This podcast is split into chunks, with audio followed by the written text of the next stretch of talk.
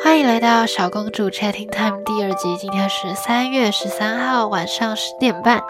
那今天呢，我要来跟大家分享一下，今天是开学第三周。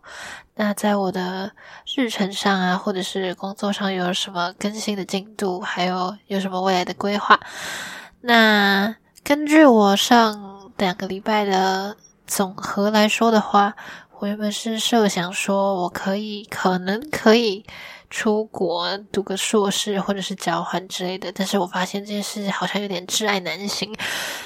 第一个部分是钱的部分，因为出国我原本是锁定在澳洲的部分，但是澳洲的话就是会呃一年的学费大概是一百万，那一百万的话对我来说那个负担有点太大，然后贷款的部分我估了一下可能。总共你的硕士学位也只能贷到一百万，所以对我来说，可能就是可能要暂且放弃这个计划。那交换的部分可能还有希望，就是我在暑假如果考到考到雅思的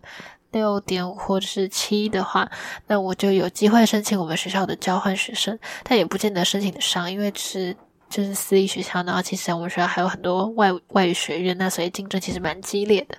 对，那再来是我个人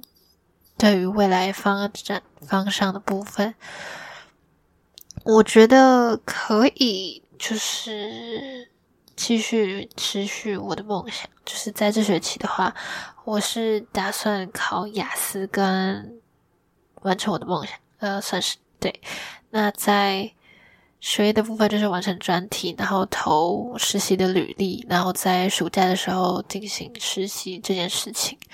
那在要不要读硕士，还有要不要就是考研究所的话，目前还在思考。因为其实我是很想要跨领域，但是我觉得在台湾的就学环境来说，对跨领域不是很友善。因为像是国外，我目前研究的澳洲的话，你是那里的大学成绩，就是可以直接拿 GPA 去申请这样子。然后拿你的雅思或是托福的成绩，就可以直接申请到，就是可能像商啊，然后这些不用相关背景的那个，嗯，就是硕士学位。但是台湾的话，就是你可能还是要考，就是可能考个这样。如果你是理工科型，就要考微积分、统计学之类的相关背景。所以我觉得，其实国外可能。但是相对来说，其实也会很怕国外的，就是